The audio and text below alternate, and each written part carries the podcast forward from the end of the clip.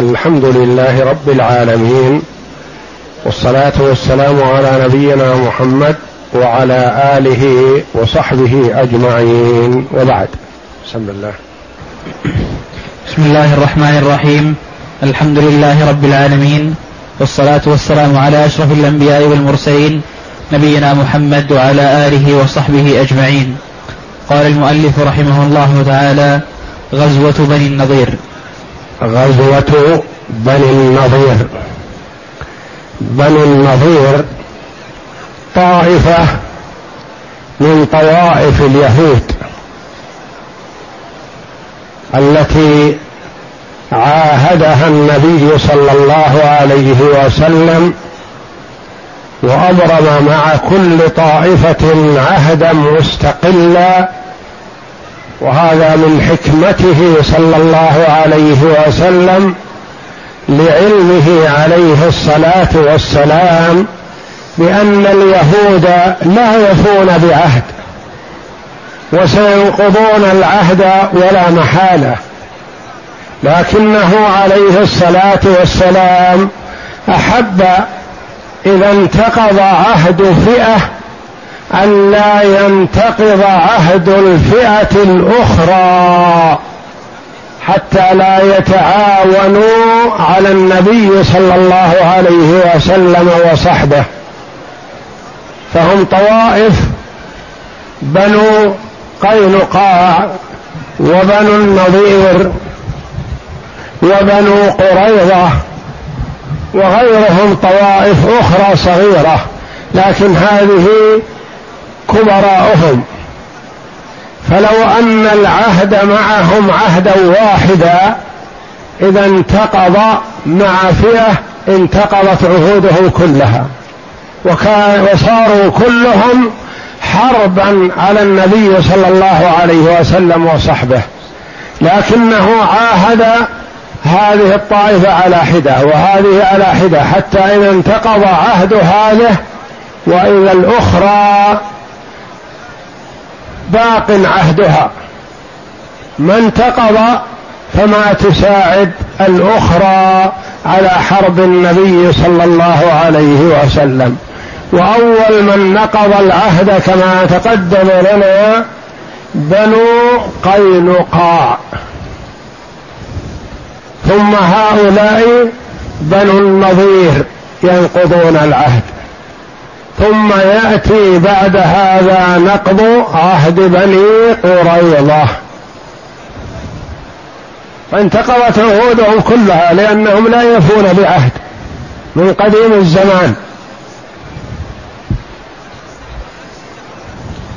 فغزوة بني النضير ذهب النبي صلى الله عليه وسلم إليهم لما بينه وبينهم من العهد والتعاون على الديات وعلى ما يلزم فئة من الأمور فالفئة الأخرى تساعدها.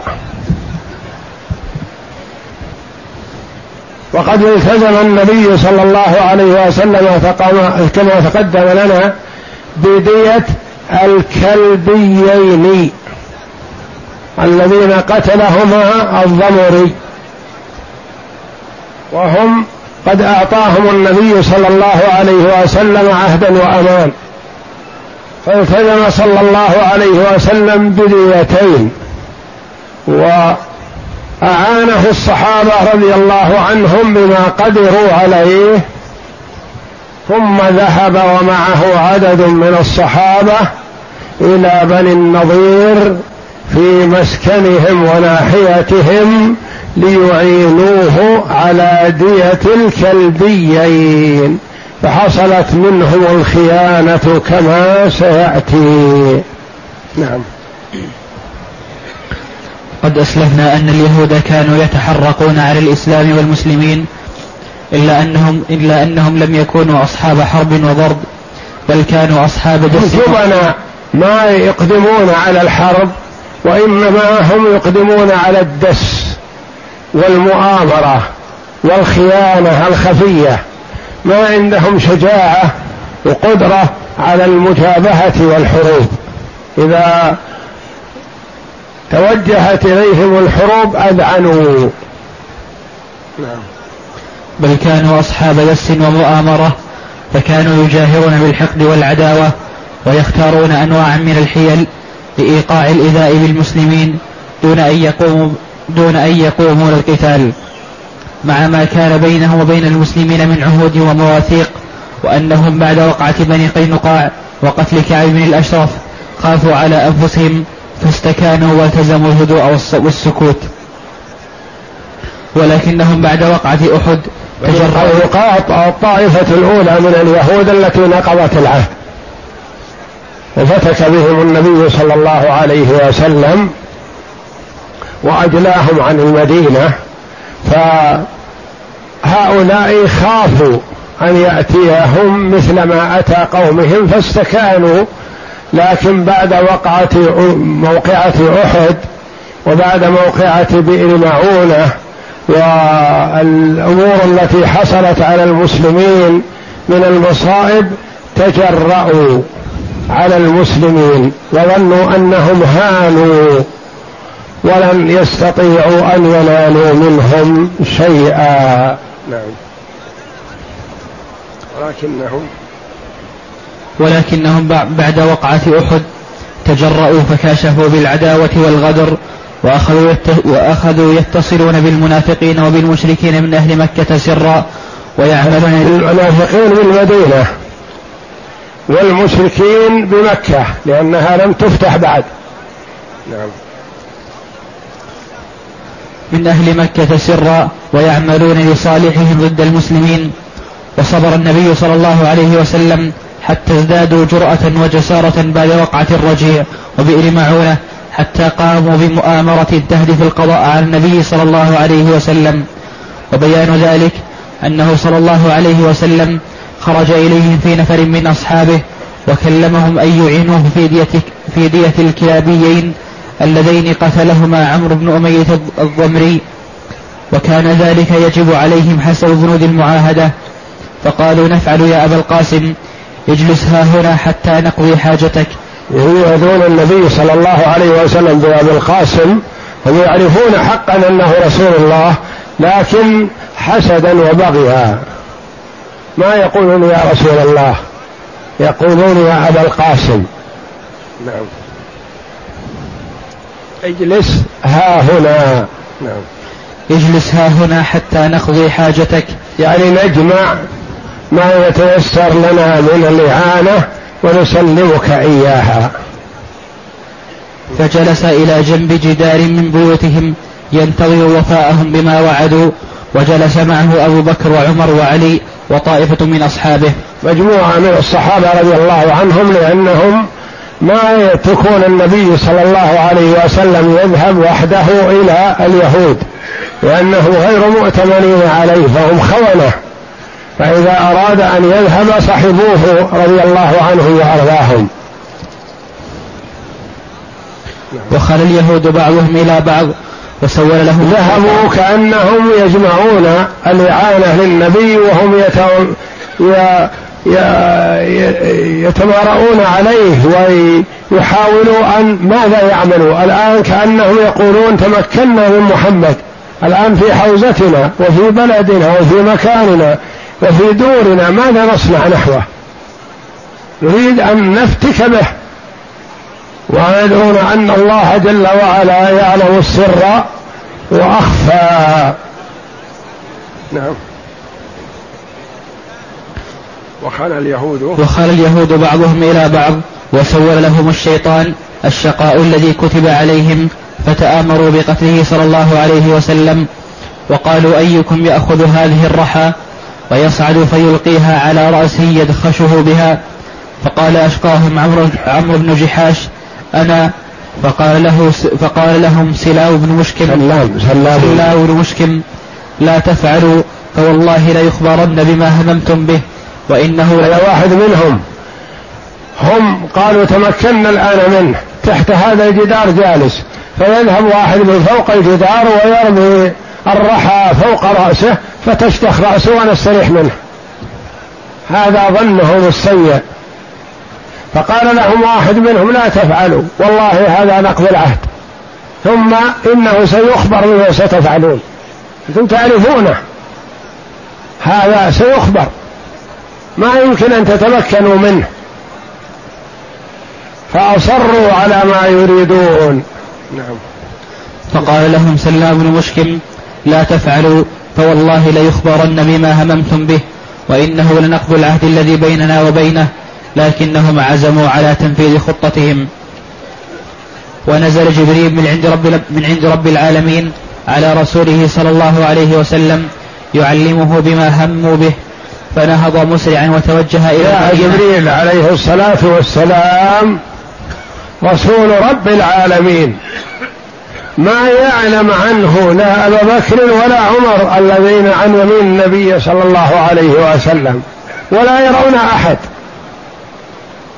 ولا يراه اليهود ولا غيرهم. جاءه جبريل عليه السلام من الله تعالى يخبره بما تمارأوا عليه واتفقوا عليه. فنهض صلى الله عليه وسلم مسرعا كأنه يقضي حاجة كأنه ذهب ليعود. ما أراهم بأنه أدرك خيانتهم وغدرهم لا. من حكمته صلى الله عليه وسلم أنه قام مسرعا كأنه لقضاء حاجة ولم يخبرهم ولم يخبر أبا بكر وعمر لحكمه فذهب صلى الله عليه وسلم واصل طريقه إلى المدينة وحده عليه الصلاة والسلام. فابطا على أصحابه فمشوا على أثره يبحثون عنه. فقالوا للنبي صلى الله عليه وسلم ما علمنا عنك. يعني ما أخبرتنا أنك تريد أن تذهب إلى المدينة ونصحبك لكن لحكمة لم يخبرهم عليه الصلاة والسلام. نعم. فنهض مسرعا وتوجه إلى المدينة ولحقه أصحابه فقالوا نهضت ولم نشعر بك فأخبرهم بما همت به يهود. وما لبث رسول الله صلى الله عليه وسلم أن بعث محمد بن مسلمة إلى بني النضير يقول لهم اخرجوا من المدينة ولا تساكنوني بها وقد أجلتكم عشرا فمن وجدت يعني انتقض عهدكم. هم نقضوه بما هموا به من هذه الخيانة فأرسل إليهم محمد بن مسلمة الأنصاري رضي الله عنه يقول لهم إنكم نقضتم العهد بما هممتم به ولا يمكن أن تساكنوا رسول الله صلى الله عليه وسلم بالمدينة. فيمهلكم النبي صلى الله عليه وسلم عشرة أيام حملوا ما شئتم وانتقلوا. ولو فعلوا ذلك لكان خير لهم مما ترددوا فيه. نعم. فمن وجدت بعد ذلك بها ضربت عنقه ولم يجد يهود مناصا من الخروج فأقاموا أياما يتجهزون للرحيل بين أن رئيس المنافقين عبد الله بن يعني عرفوا أن توعد النبي صلى الله عليه وسلم هذا حق وأنه لن يخلفه وأنه سيقتل من وجده بعد عشرة أيام فتجهزوا للخروج.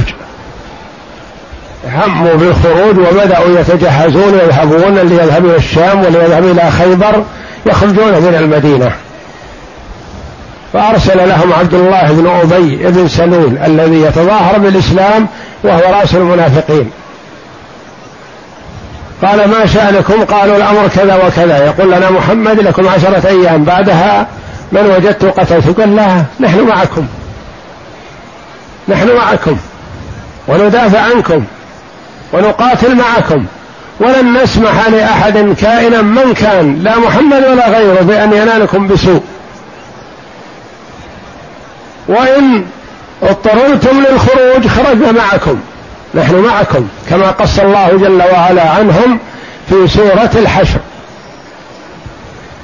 فسورة الحشر يسميها ابن عباس رضي الله عنه سورة بني النظير. سورة بني النظير يعني فيها قصتهم من أولها إلى آخرها.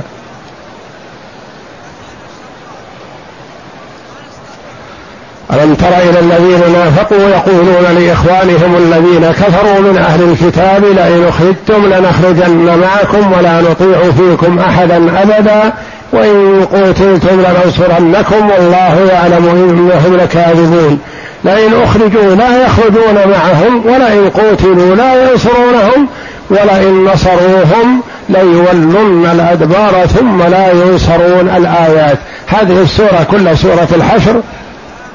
في بني النظير. نعم. بيد أن رئيس المنافقين عبد الله بن أبي بعث إليهم أن اثبتوا وتمنعوا ولا ولا تخرجوا من دياركم فإن معي ألفين يدخلون معكم حصنكم فيموتون دونكم. قال تعالى معي ألفين من الجنود من المنافقين منه ومن أمثاله. يدخلون معكم في حصنكم ويقاتلون معكم محمدا وصحبه. نعم لئن أخرجتم لنخرجن معكم ولا نطيع فيكم أحدا أبدا وإن قتلتم لننصرنكم وتنصركم قريضة وحلفاؤكم من قطفان. يعني معكم كثير أنا ومن معي وبنو قريظة الذين لم ينتقض عهدهم بعد. يقول إذا رأوا أن الأمر اشتد سيكون معكم. وكذلك حلفاؤكم من قبائل العرب الذين حولكم سيقاتلون معكم محمد. فاثبتوا على ما أنتم عليه ولا تخرجوا. نعم. وهناك عادت اليهود ثقتهم واستقر رأيهم على المناوئة وطمع, وطمع, وطمع رئيسهم حي بن أخطب فيما قاله رأس المنافقين. فبعث إلى حيي بن أخطب هذا والد صفية. رضي الله عنها وأرضاها أم المؤمنين. صفية بنت حيي بن أخطب أم المؤمنين رضي الله عنها. فبعث إلى زعيم اليهود. نعم. فبعث إلى رسول الله صلى الله عليه وسلم يقول إنا لا نخرج من ديارنا فاصنع ما بدا لك. ولا شك أن يعني كان أول أذعنوا.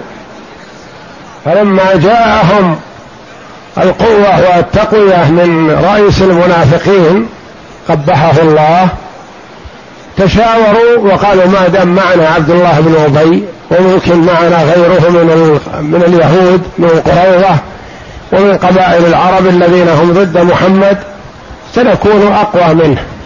فتشاوروا على أن ينذروا محمدا صلى الله عليه وسلم بالحرف قالوا لن, لن نخرج فاصنع ما بدا لك. إن شئت أن تحارب فنحن مستعدون لذلك كأنهم يقولون.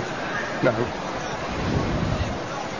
ولا شك أن الموقف كان حرجا بالنسبة إلى المسلمين فإن اشتباكهم بخصومهم في هذه الفترة المحرجة من تاريخهم لم يكن لأن الحرب هو داخل المدينة وقريبة من المدينة ليست من السهولة بمكان وبعدين قبائل العرب كثير منهم ضد النبي صلى الله عليه وسلم والمشركون يفرحون بهذا ويمدونهم.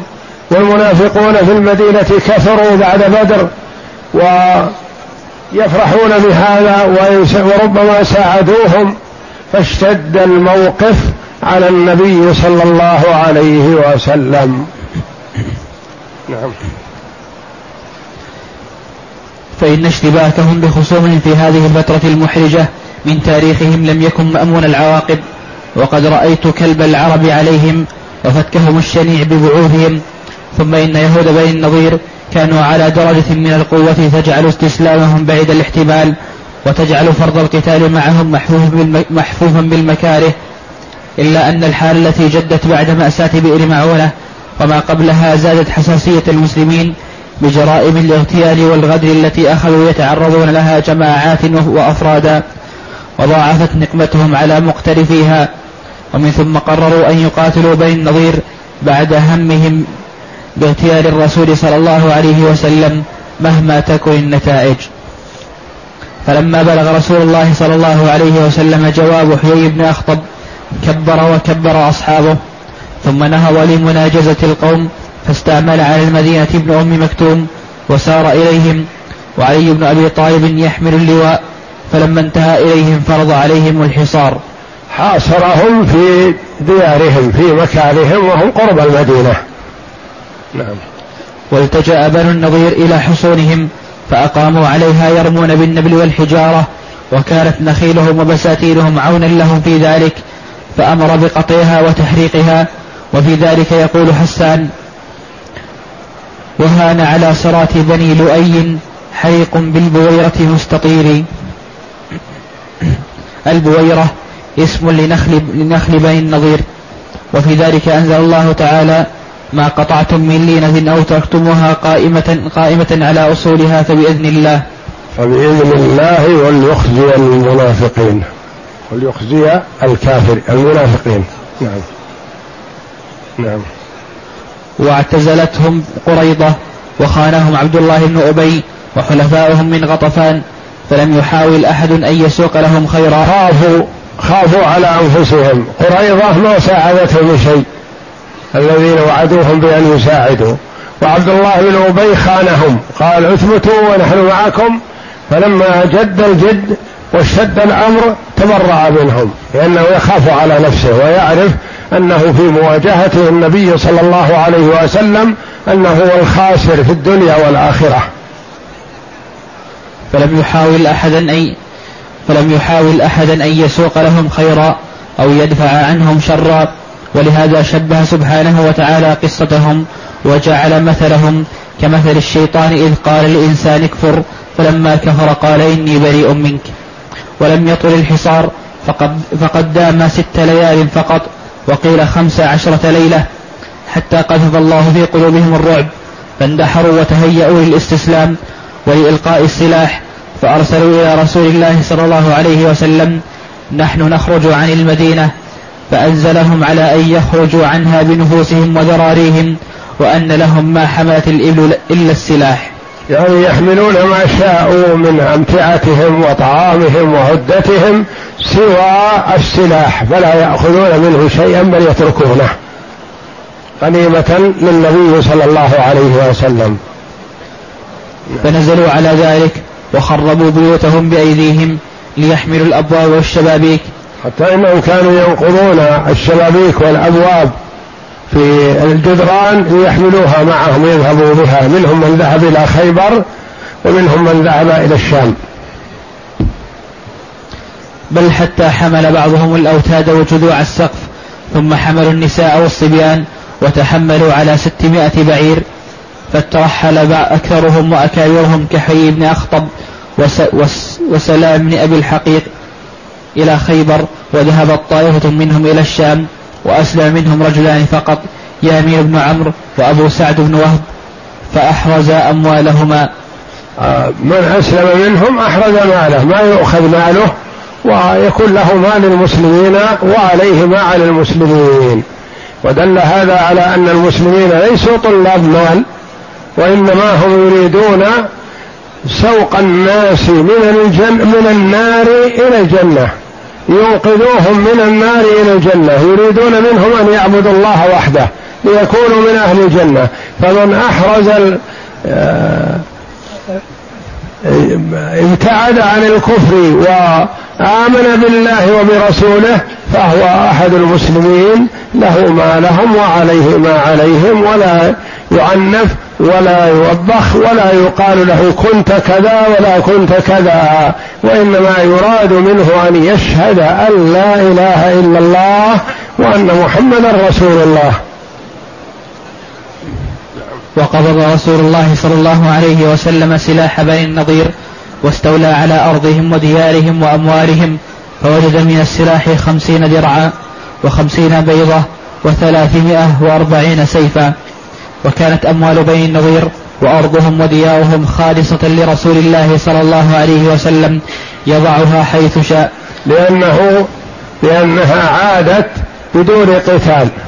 مما أفاء الله على رسوله يعني أعادها إليه بدون قتال. فتكون له يضعها صلى الله عليه وسلم حيث شاء في مصالح المسلمين. ما تخمس لأن ما فيه قتال. لأنهم استسلموا وأذعنوا بدون قتال فأمرهم النبي صلى الله عليه وسلم أن يرتحلوا. نعم. وكانت أموال بني النظير وأرضهم وديارهم خالصة لرسول الله صلى الله عليه وسلم يضعها حيث شاء ولم يخمسها لأن الله أفاءها عليه ولم يوجف المسلمين عليها بخيل ولا ركاب. فقسمها بين المهاجرين الأولين خاصة إلا أنه أعطى أبا دجانة وسهل بن حنيف الأنصاريين لفقرهما وكان ينفق منها على أهله نفقة سنة ثم يجعل ما بقي في السلاح والكراع كان المهاجرون رضي الله عنهم تركوا أموالهم وديارهم وأهليهم للمدينة وما كان عندهم شيء. فلما أفاء الله جل وعلا بأموال بني النضير لرسوله صلى الله عليه وسلم استشار وقال للأنصار إن شئتم قسمتها للجميع بينكم وبين المهاجرين وتستمرون على ما أنتم عليه من الإنفاق على المهاجرين. وإن شئتم جعلتها في المهاجرين ويكفونكم أنفسهم ولا تعطونهم شيئا من أموالكم. قالوا كما تشاء يا رسول الله رضي الله عنهم وأرضاهم فرأى رسول الله صلى الله عليه وسلم أن يقسمها في المهاجرين حتى يستغنوا بها. نعم. ثم يجعل ثم يجعل ما بقي في السلاح والكراع عدة في سبيل الله. وكانت غزوة بني النضير في السنة السلاح والكراع السلاح أدوات الحرب. السيوف والبنادق وغيرها والكراع الخيل. نعم. وكانت غزوة بني النضير في ربيع الأول من السنة الرابعة من الهجرة وأنزل الله في هذه الغزوة سورة الحشر بأكملها فوصف طرد اليهود وفضح مسلك المنافقين وبين أحكام الفيء وأثنى على المهاجرين. الفيء المال الذي للكفار يعود للمسلمين بدون قتال هذا الفيء له أحكام خاصة. ما أفاء الله على رسوله. نعم. وأثنى على المهاجرين والأنصار وبين جواز القطع والحرق في أرض العدو في المصالح الحربية. يعني إفساد أشياء وممتلكات الكفار للمصلحة ليجمع بين انهاكهم وبين إغاظتهم لأن نخيلهم غالية عليهم في لها مكانة عظيمة في أنفسهم. فإذا أحرقت وقطعت وهم يرون تكبلوا هذا وشق عليهم مشقة عظيمة والنبي صلى الله عليه وسلم أن أراد أن يغيظهم بهذا. وأذن الله جل وعلا له في ذلك في قوله تعالى ما قطعتم من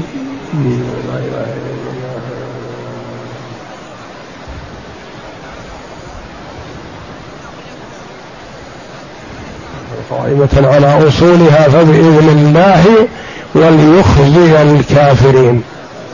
وليخزي المنافقين. نعم. فاسق وليخزي الفاسقين.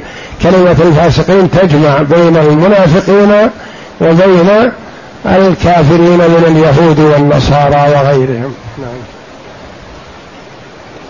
نعم. وأنزل الله في هذه الغزوة سورة الحشر بأكملها فوصف, فوصف طرد اليهود وفضح مسلك المنافقين وبين أحكام الفيء وأثنى على المهاجرين والأنصار وبين جواز القطع والحرق في أرض العدو للمصالح الحربية وأن ذلك ليس من الفساد في الأرض وأوصى المؤمنين بالالتزام بالتقوى والاستعداد للآخرة ثم ختمها بالثناء على نفسه وبيان أسمائه وصفاته. وهو الله الذي لا إله إلا هو عالم الغيب والشهادة. ختمها بثلاث الآيات التي فيها شيء من أسماء الله جل وعلا الحسنى. وكان ابن عباس يقول عن سورة الحشر قل سورة النظير. والله أعلم وصلى الله وسلم وبارك على عبده ورسول نبينا محمد وعلى آله وصحبه أجمعين. يقول السائل من أراد البقاء بعد صلاة الفجر فيذكر الله إلى شروق الشمس. هل يشترط البقاء في مكانه دون أن يتحرك؟ أم, يشترط البقاء في المسجد؟ الظاهر والله أعلم أنه لا يلزم أن يبقى في مكانه ولا يتحرك وإنما هو في مصلاه إذا كان يصلي في المسجد الحرام فهو في المسجد الحرام. إذا كان في أي مسجد من المساجد فهو في نفس المسجد. ما خرج من مصلاه ولا يلزم والله أعلم أنه لا يتحرك من مكانه.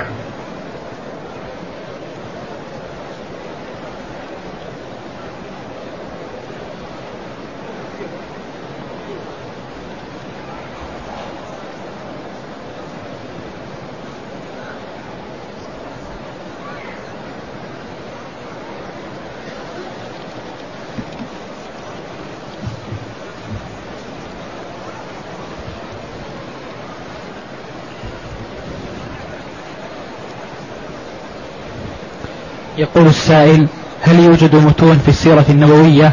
وإذا كان يوجد فهل يلزم حفظها أو أكتفي بقراءتها فقط؟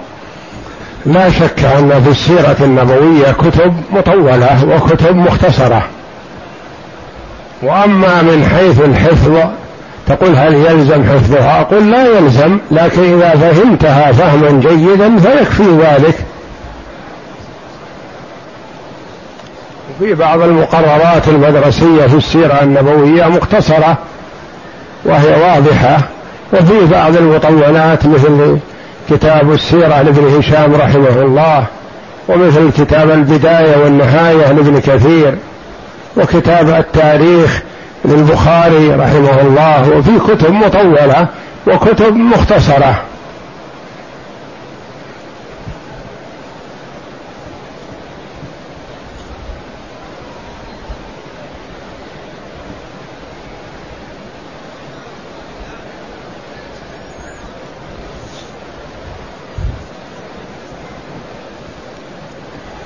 يقول السائل هل ترث الأم الثلث إذا كان هناك جمع من الإخوة غير وارثين؟ إذا كانوا غير وارثين محجوبين حجب وصف. فهم لا يحجبون ولا يمنعون الأم من الثلث إلى السدس بل تأخذ الثلث.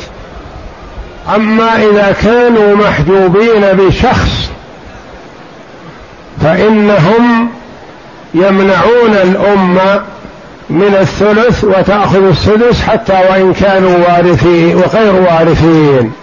إيضاح هذا مثلا إذا هلك هالك عن أم وثلاثة إخوة أشقاء أرقة أرقة ما يحجبون الأم في هذه الحال. تأخذ الثلث. هلك هالك عن أم وثلاثة إخوة أشقاء كفار. هنا ما يحجبون الأمة من الثلث إلى السدس وتأخذ الثلث. هلك هالك عن أم وثلاثة إخوة تواطؤوا على قتل أخيهم الرابع هذا فقتلوه. فإنهم لا يرثون ويحجبون من الميراث ولا يمنعون الأم من الثلث إلى السدس. بل تأخذ الثلث. هلك هالك عن أم وخمس وأب وخمسة إخوة أشقاء. هنا ما يرثون ويمنعون الأمة من الثلث إلى السدس لأنهم حجبوا بشخص. لا بوصف حجبوا بالأب. فهم غير وارثين يكونوا محجوبين بالأب وهم يمنعون الأمة من الثلث إلى السدس فتأخذ السدس ويأخذ الباقي الأب.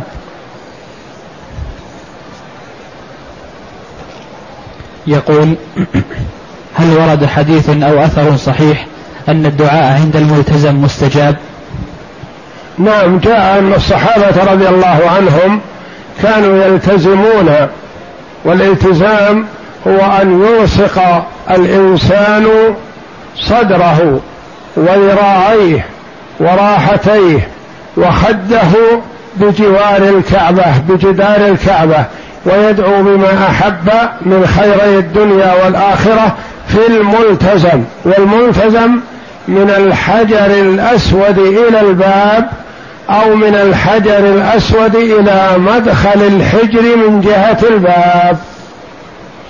ليس كل جدار الكعبة مكان للالتزام وإنما مكان الملتزم هو مكان من الحجر الأسود إلى الباب أو من الحجر الأسود إلى مدخل الحجر من جهة الباب.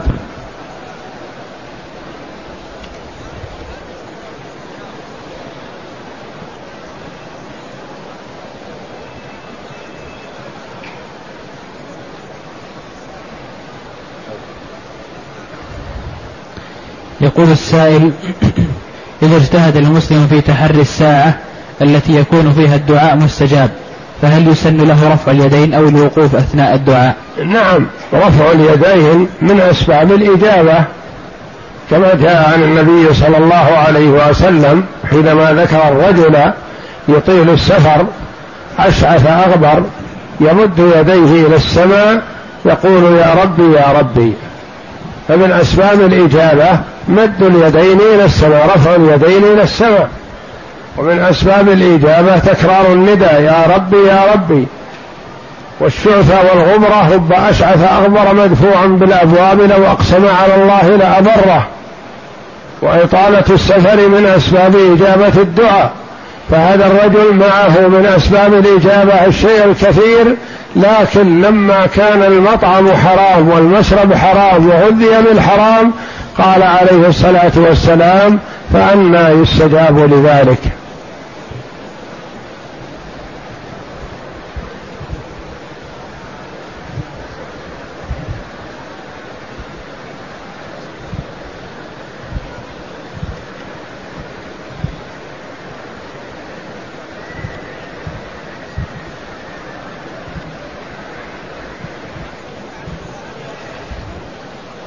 يقول السائل هل يجوز الكلام أثناء جلوس الخطيب يوم الجمعة بعد الخطبة الأولى؟ أي أثناء الخطبتين؟ وهل هناك دعاء يقال في هذا الوقت؟ أما الكلام أثناء سكوت الإمام فلا بأس به لأن المرء منهي عن الكلام حال تكلم الخطيب بالخطبة إلا مع الخطيب فإذا كان الكلام معه فلا ينهى عن هذا لأن النبي صلى الله عليه وسلم كان يخطب ودخل الرجل وتكلم مع النبي صلى الله عليه وسلم بقوله انقطعت السبل وجاء العيال فادعوا الله أن يغيثنا. فدعا النبي صلى الله عليه وسلم ربه ولم ينكر على هذا. وكذلك كلام الخطيب مع الرجل فهو عليه الصلاة والسلام لما دخل رجل وجلس قال له أصليت ركعتين؟ قال لا. قال قم فصلي. فالكلام مع الخطيب أو منه لا ينهى عنه. وفي أثناء سكوت الإمام بين الخطبتين ما ينهى عن الكلام.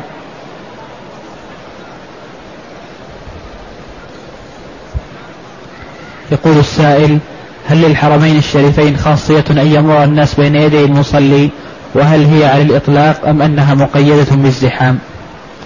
ليست الحرمان على حد سواء بل الخلاف في المرور بين يدي المصلي في مكة. وأما المسجد النبوي والمدينة فهي كسائر المساجد ما يجوز المرور بين يدي المصلي. والخلاف بين العلماء في مكة أو في المسجد الحرام هل يجوز؟ لما جاء أن النبي صلى الله عليه وسلم كان يصلي وكان الطائفون يمرون بين يديه. وجاء عن عبد الله بن الزبير رضي الله عنه أنه كان يصلي حول الكعبة وتريد المرأة أن تمر فينتظر مرورها ثم يسجد فيضع جبهته في موضع قدمها. ولكثرة الزحام وكثرة الناس وتعذر المرور أحيانا إذا لم يمر المرء بين يدي مصلي. فلذا أجاز بعض العلماء رحمهم الله المرور بين يدي المصلي في مكة وفي المسجد الحرام ومنهم من عمم المنع في سائر البقاع بما في ذلك مكة والمسجد الحرام. فالمسألة فيها خلاف والأولى للإنسان في مثل هذا ألا يمنع من أراد أن يمر بين يديه. وأن عليه هو أن يتحاشى المرور بين يدي المصلي إلا عند الضرورة فإذا وجدت الضرورة فلا بأس عليه إن شاء الله.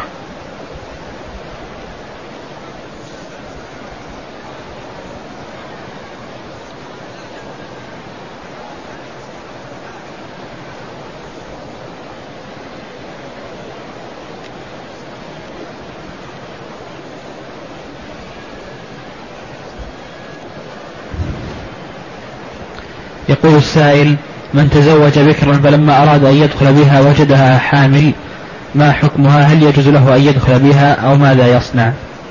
يحرم عليه أن يقربها أي أن يجامعها. ما دامت حامل من غيره فحرام على المسلم أن يسقي ماءه زرع غيره.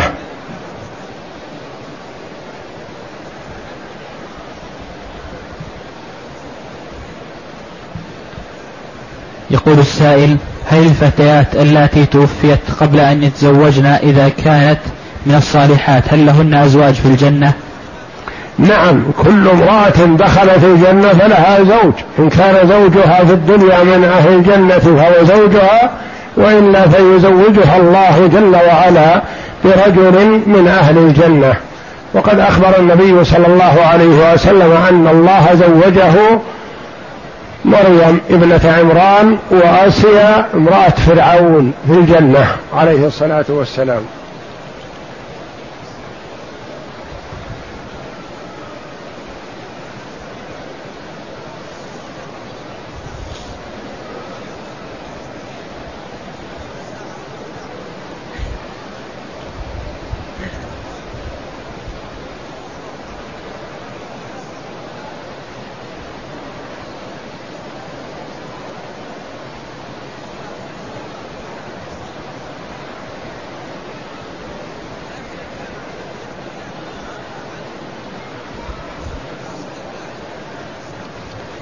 يقول السائل أدركتنا صلاة الفجر ونحن في الطائرة وقد صلينا في الطائرة حيث وصولنا مفترض بعد طلوع الشمس ووصلت الطائرة الساعة الخامسة والنصف فأعدنا صلاة الفجر في مطار جدة. لكم أن تصلوا الفجر في الطائرة وغيرها من الصلوات إذا خشيتم من خروج الوقت حتى ولو وصلت في الوقت. وتصلوا على حسب قدرتكم واستطاعتكم لأن الله جل وعلا يقول فاتقوا الله ما استطعتم. وكان النبي صلى الله عليه وسلم يصلي على الراحلة النافلة باستمرار ونقل عنه صلى الله عليه وسلم أنه صلى مرة الفريضة على الراحلة لأن الأرض دحض ومطر. فتقدم صلى الله عليه وسلم وهو على راحلته والصحابة خلفه فصلى بهم الفريضة عليه الصلاة والسلام. والمرء إذا كان في الطائرة وكان من عادتها أن لا تصل إلا بعد خروج الوقت فيصلي حسب استطاعته جالسا إن استطاع قائما وإلا جالسا وحسب استطاعته وحسب ما يتيسر له ويركع ويسجد حسب قدرته. ويجعل السجود أخفض من الركوع.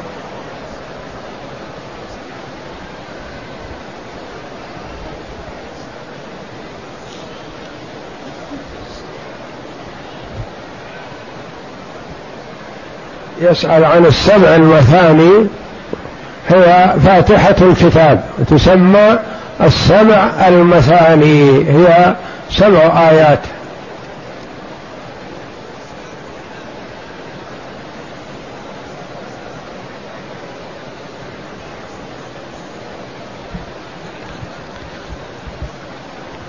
يقول السائل إذا دخل وقت صلاة الفجر والمسافر في الطائرة ثم أخرها حتى تهوي الطائرة في المطار ولو بعد طلوع الشمس لما يراه أن النبي صلى الله عليه وسلم لم يصلي الفرض على الراحلة فهل هذا صحيح؟ ما يجوز للمسلم أن يؤخر الصلاة عن وقتها إلا للتي تجمع حالة نيته للجمع أخر صلاة المغرب عن وقتها لأنه نوى الجمع مع العشاء. أخر صلاة الظهر عن وقتها لأنه نوى الجمع مع العصر. وأما صلاة الفجر لكونها لا تجمع مع شيء فلا يجوز تأخيرها إلى ما بعد طلوع الشمس. وكذلك صلاة العشاء لا يجوز تأخيرها إلى ما بعد منتصف الليل إلا لضرورة فيجوز في حال الضرورة ولا يجوز تأخيرها إلى ما بعد طلوع الفجر أبدا وإنما يصلي المرء حسب ما يتيسر له.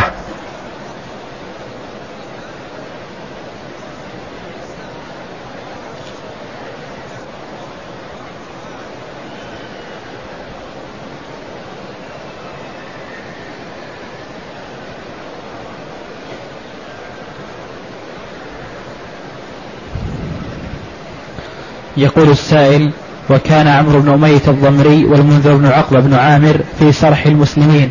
ما معنى سرح المسلمين؟ سرح رفقتهم يعني إبلهم يذهبون بها إلى الرعي لترعى وتعودون بها إليهم. يقول وأسر عمرو بن أمية فلما أخبر أنه من مضر جز عامر ناصيته واعتق واعتقه عن رقبة كانت على أمه. ما معنى جز عامر ناصيته؟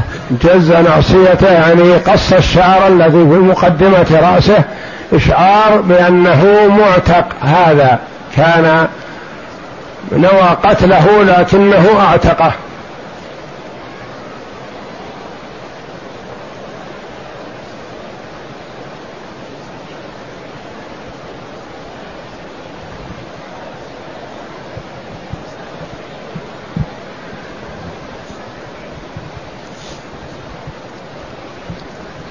السائل ما حكم النظر إلى الكعبة المشرفة أثناء الصلاة؟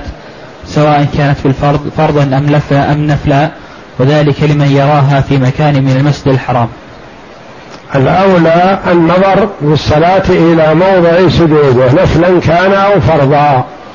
ينظر إلى موضع سجوده لأنه أجمع لذكره وأبعد عن تشتت النظر.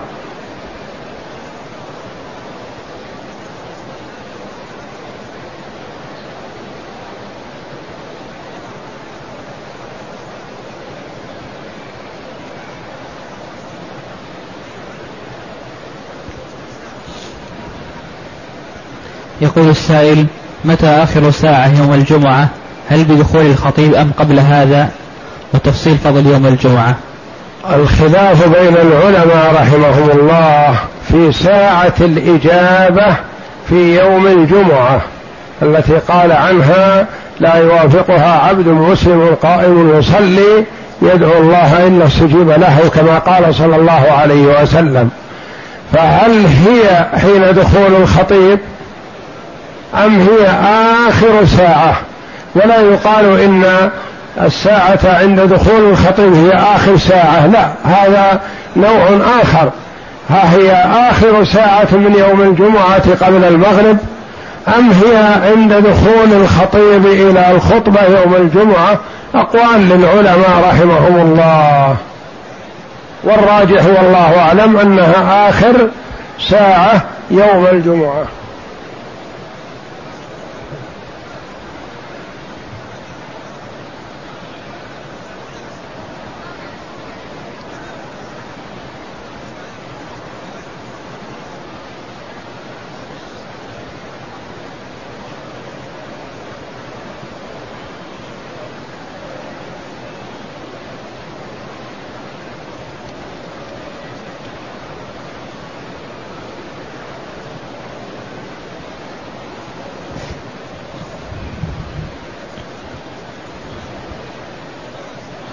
يقول السائل هل يجوز أن نعطي كفارة اليمين لطلاب العلم؟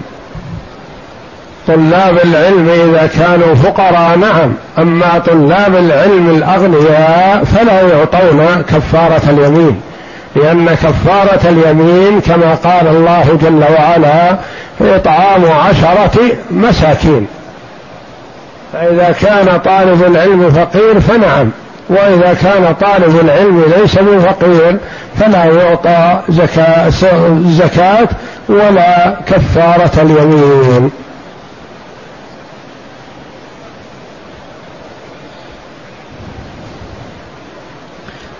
يقول السائل هل يجوز أن تطعم في كفارة اليمين أكثر من ثلاثة مساكين؟ إطعام كفارة اليمين إطعام عشرة مساكين. فإذا زاد وأعطى أكثر أكثر من ثلاث مساكين ما عشرة مساكين إطعام كفارة اليمين عشرة مس... إطعام عشرة مساكين. فإذا أطعم أكثر من عشرة فيكون زيادة خير لأن الزيادة في الصدقة سواء كانت واجبة أو تطوع فهو مستحب ويثاب عليها العبد. إذا كان عليه مثلا إطعام عشرة مساكين فأطعم عشرين مسكين. أو عليه كفارة إطعام ستين مسكين فأطعم مئة مسكين فهذا خير.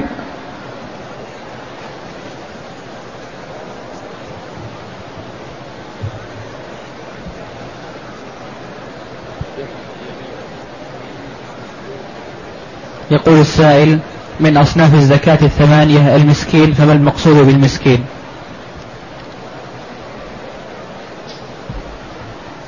لا لا يدري مشغولة كلها ما أريد.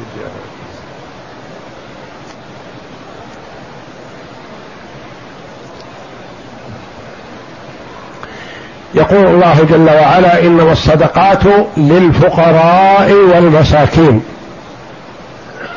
قال العلماء إذا ذكر الفقير وحده شمل المسكين والفقير وإذا ذكر المسكين وحده شمل الاثنين الفقراء والمساكين. وإذا ذكر معا كما في هذه الآية الكريمة إنما الصدقات للفقراء والمساكين. فقالوا الفقير من لا يجد شيئا أو يجد أقل من نصف الكفاية. والمسكين من يجد أكثر من نصف الكفاية ولا يجد الكفاية الكاملة. إيضاح هذا إذا كانت كفايته في السنة مثلا عشرة آلاف وعنده أربعة آلاف فيقال له هذا فقير لأنه يجد أقل من نصف الكفاية. إذا كان عنده ستة آلاف وكفايته في السنة عشرة يقال له هذا مسكين يعني عنده أكثر من نصف الكفاية وأقل من الكفاية.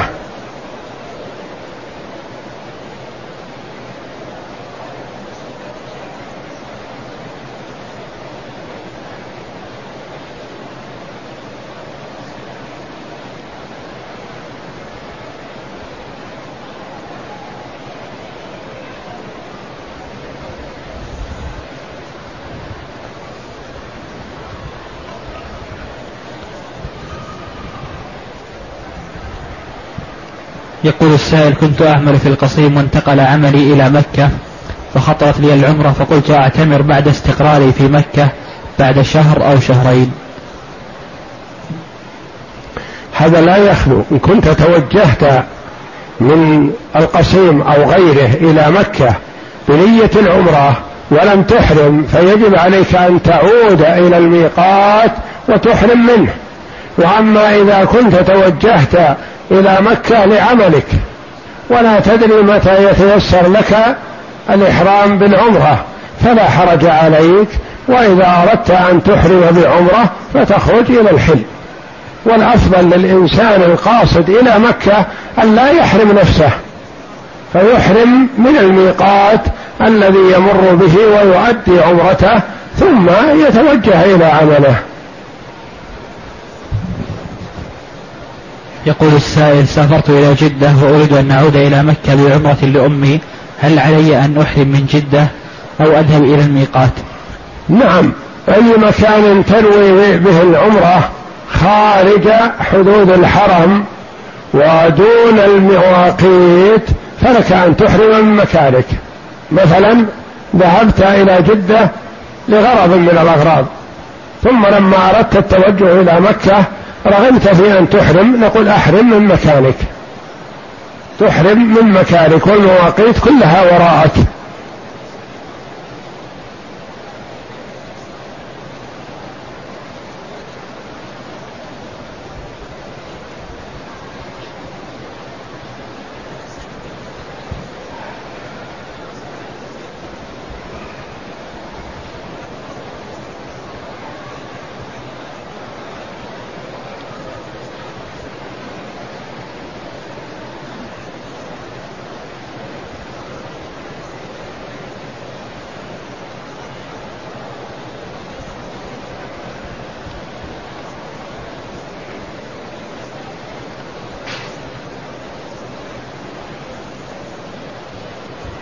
يقول السائل ما معنى وغذي بالحرام؟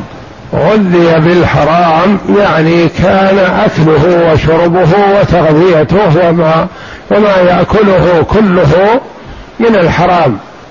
سواء كان يعني حتى وإن كان من الطيبات لكن مدخله عليه حرام بالربا أو بالغش أو بالسرقة أو غير ذلك. والله أعلم. وصلى الله وسلم وبارك على عبده ورسوله نبينا محمد وعلى آله وصحبه أجمعين.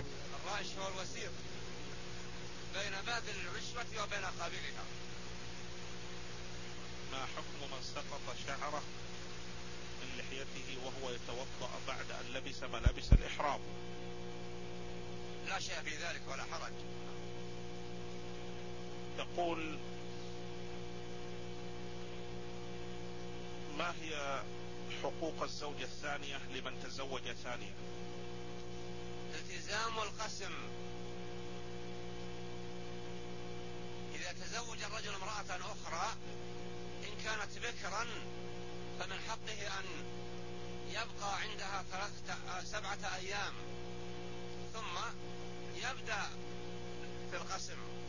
وإن كانت طيبا يجلس عندها ثلاثة أيام ما يقسم للأخرى ثم بعد الثلاثة يقسم. فإن جلس عند الثيب أكثر من ثلاثة أيام أربعة أو ستة لزمه أن يعطي الثانية مثل ذلك. الغيب وأما ما عدا ذلك من الأموال فعلى حسب ما يتراضى الزوج والزوجة عليها والدي مريض ويطلب مني الأخذ باللحية بعد القبضة. هل أطيعه في ذلك؟ لا شك أن النبي عليه الصلاة والسلام قال أعفو اللحى. ومخالفة أمر رسول الله صلى الله عليه وسلم معصية. والمعصية لا يحل الإنسان أن يرتكبها وهو يستطيع أن يمتنع منها. نعم. هل يجوز إعطاء زكاة مالي لأخي الذي يعمل ولديه شقة بالإيجار وله زوجة وطفلين ولكنه يتقاضى مرتب 500 جنيه فقط؟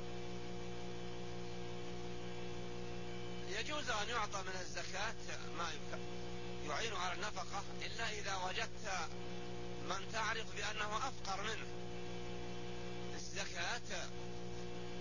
لا يكون الإنسان حرا بأن يبذلها كيف شاء. هي حق للفقراء لكن إذا عرف فقر أحد بيقين